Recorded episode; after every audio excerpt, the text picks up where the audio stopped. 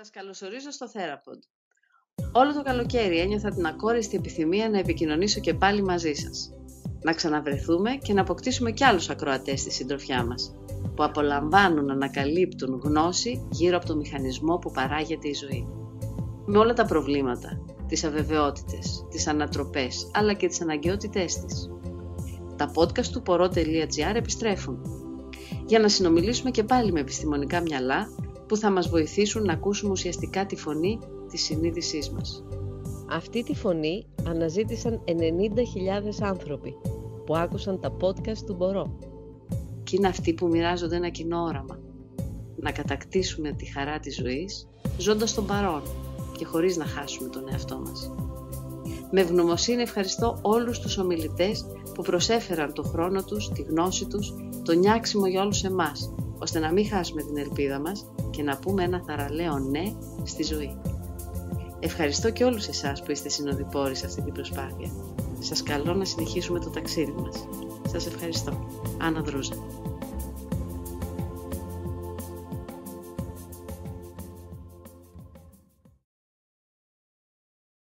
Κύριε Γεμενετή, σας ευχαριστώ πάρα πολύ για το χρόνο που μας διαθέτετε και θέλω να σας πω ότι είναι μεγάλη μου χαρά όποτε διαβάζω τα κείμενά σας και όποτε σας ακούω, ε, νομίζω ότι συμβαίνει αυτό και στους υπόλοιπους ανθρώπους που διαβάζουν τα κείμενά σας μέσα από το site ή έχουν την τύχη να σας ακούσουν, να νιώθουμε μια ψυχική ανάταση.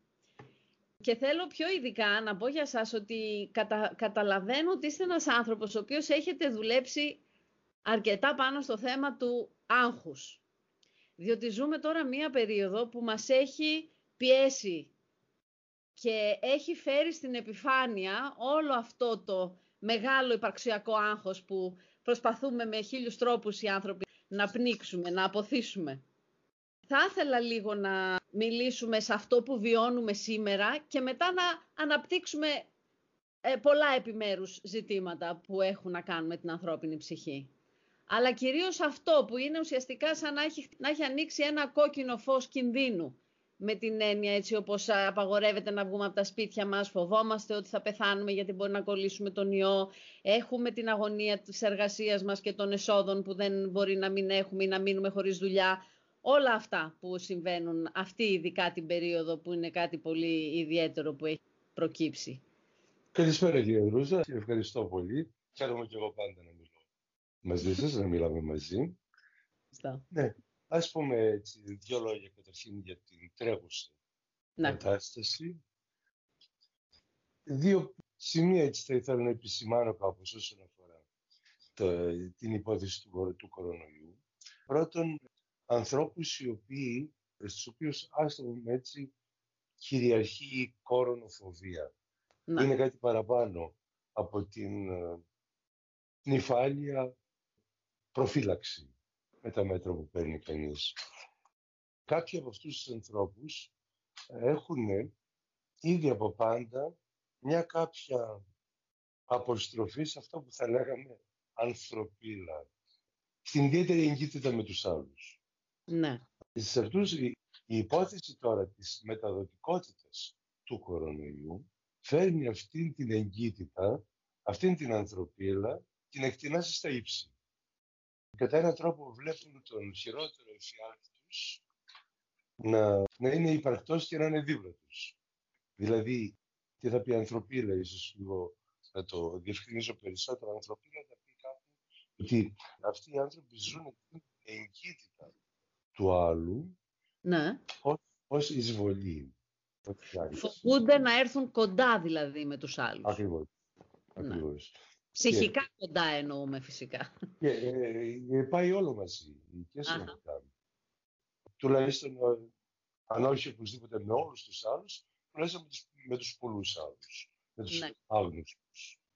Ε, εδώ λοιπόν αυτή η, η επαπειλούμενη εισβολή αποκτά έναν πολύ πολύ ρεαλιστικό χαρακτήρα με τη μεταδοτικότητα του ιού. Ναι.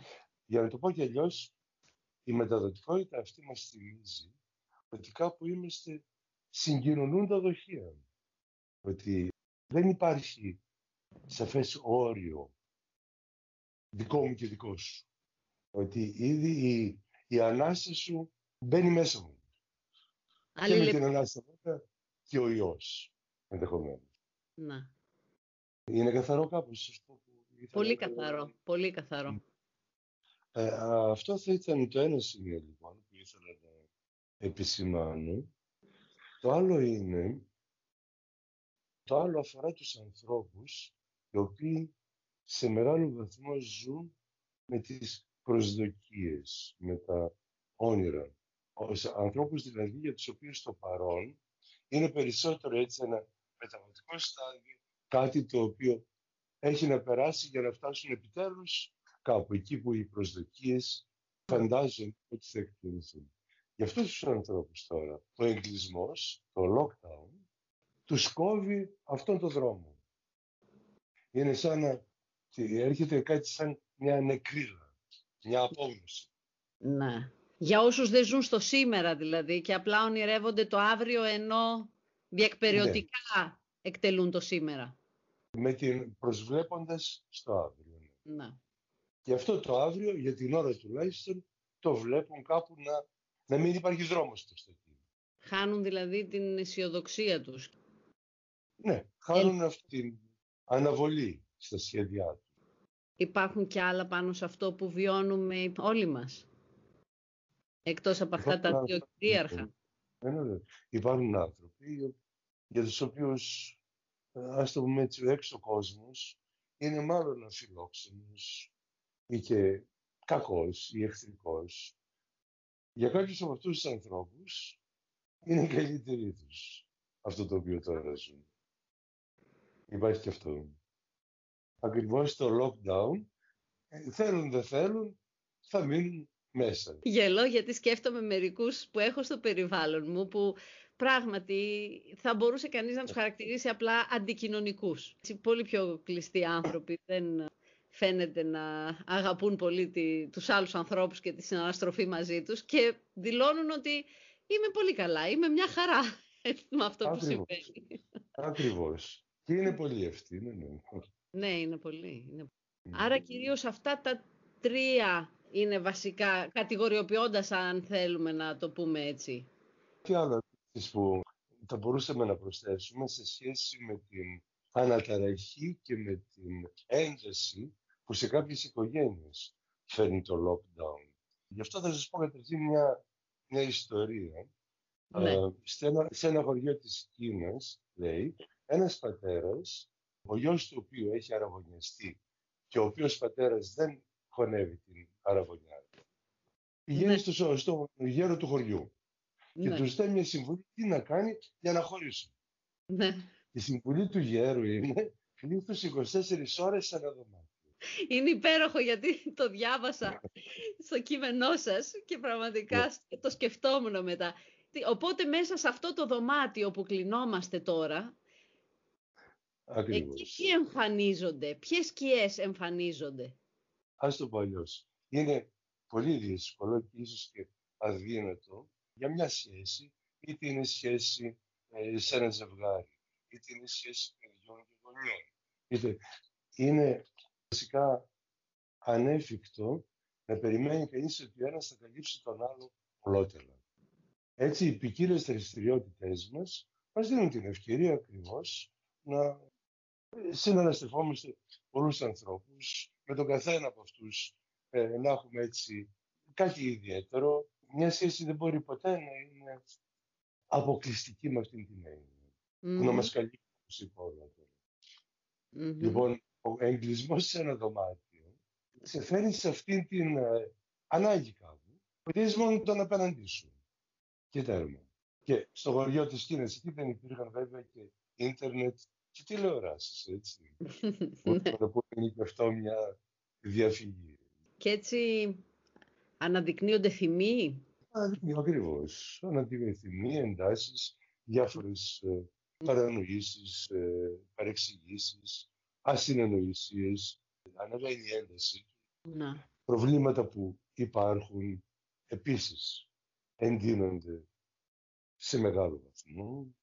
Το να το συνειδητοποιεί αυτό ένας άνθρωπος είναι αρκετό; Ενώ είναι μέσα σε αυτή τώρα την κατάσταση; είναι ένα πρώτο βήμα. Και από εκεί και πέρα βέβαια βλέπουμε και με κάθε άνθρωπο τι αφαίρει. Αλλά οπωσδήποτε, ε, αν θυμηθεί την ιστορία του Κινέζου, μπορεί αυτό κάπως να, να του δώσει μια ανάσα. Υπομονής. Ε, λοιπόν, ήθελα να ρωτήσω σε σχέση με το φόβο. Γιατί είναι το κυρίαρχο συνέστημα που ζούμε αυτή την εποχή. Και όχι μόνο.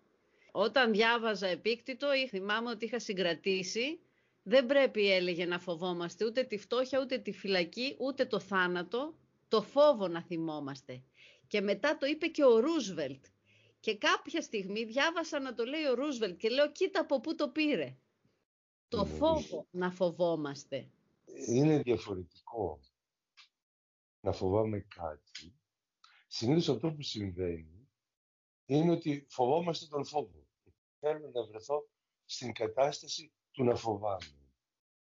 Αυτό είναι πολύ διαφορετικό από το φοβάμαι κάτι.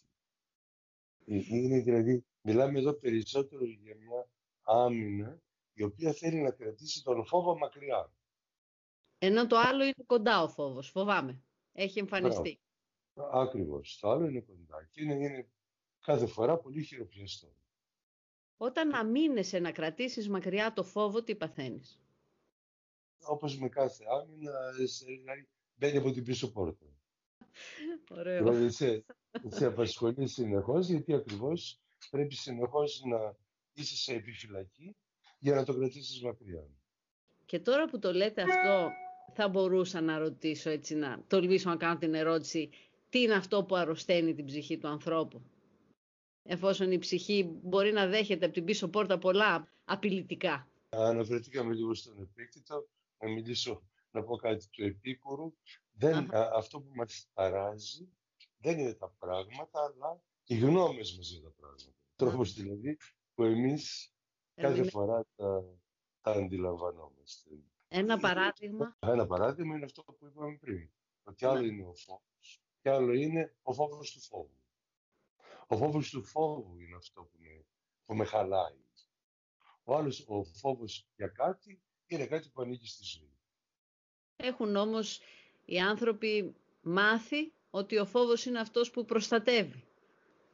Έτσι έχουν ναι, εκπαιδευτεί οι άνθρωποι. Βεβαίως. Ναι, ναι, ακριβώς. Ε, έτσι λοιπόν, καθώς φοβόμαστε μην κολλήσουμε τον ιό, παίρνουμε μέτρα, φοράμε, ξέρω εγώ, μάσκα, το ανατάμε. Αυτό μας προστατεύει. Ο φόβος του φόβου δεν μας προστατεύει. Ο φόβος του φόβου είναι, είναι μια πάλι με το ανέφικτο. Κατανοητό. Οι βασικές ανάγκες του ανθρώπου ποιες είναι; Να σας πω πράγματα που έχω στο μυαλό μου. Δηλαδή κυνηγάει ο άνθρωπος τη δύναμη, την ε, ειδονή; Είναι πιο σημαντικά από την επιβίωση; Η αγάπη; Υπάρχουν διακρίσεις στην, ε, στο, στο βαθμό ανάγκης αυτών όλων στη ζωή μας, για τον κάθε άνθρωπο; Μπορεί κάποιος ναι. να χωρίς αγάπη, άλλος είναι πιο, το κύρος πιο σημαντικό για άλλους; Είναι πολύ πιο ουσιαστικό το κύρος στη ζωή τους να υπάρχει από την τρυφερότητα. Ίσως η λέξη κυνηγάει που είπατε στην αρχή να είναι αυτό που κρύβει μια παγίδα. Δηλαδή, το, ίσως το γνωρίζουμε και από την καθημερινότητά μας, από τον κοινωνικό μας κύκλο, αυτός που κυνηγάει την αγάπη είναι πολύ πιθανό να μην τη βρει. Όταν κυνηγώ κάτι, κάπου δεν αφήνω τα πράγματα να έρθουν έτσι όπως έρχονται. Κάπου εννοώ να τα προσπαθώ να τα εκβιάσω. Ναι.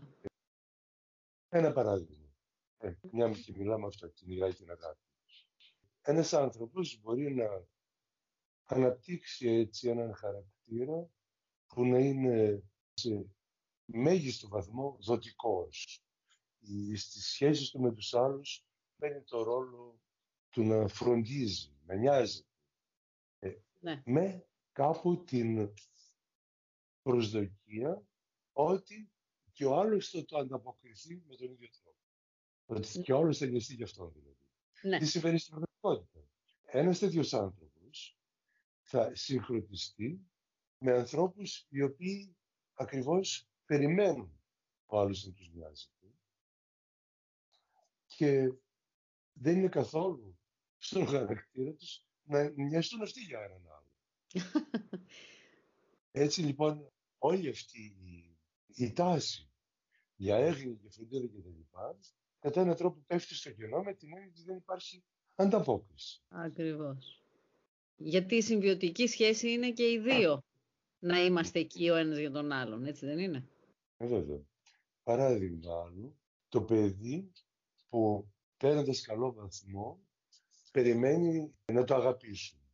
Καμιά φορά και οι γονείς. Όπου δηλαδή το μπράβο συγχαίρεται με την αγάπη. Όπως είναι τελείως διαφορετικά πράγματα. Έτσι.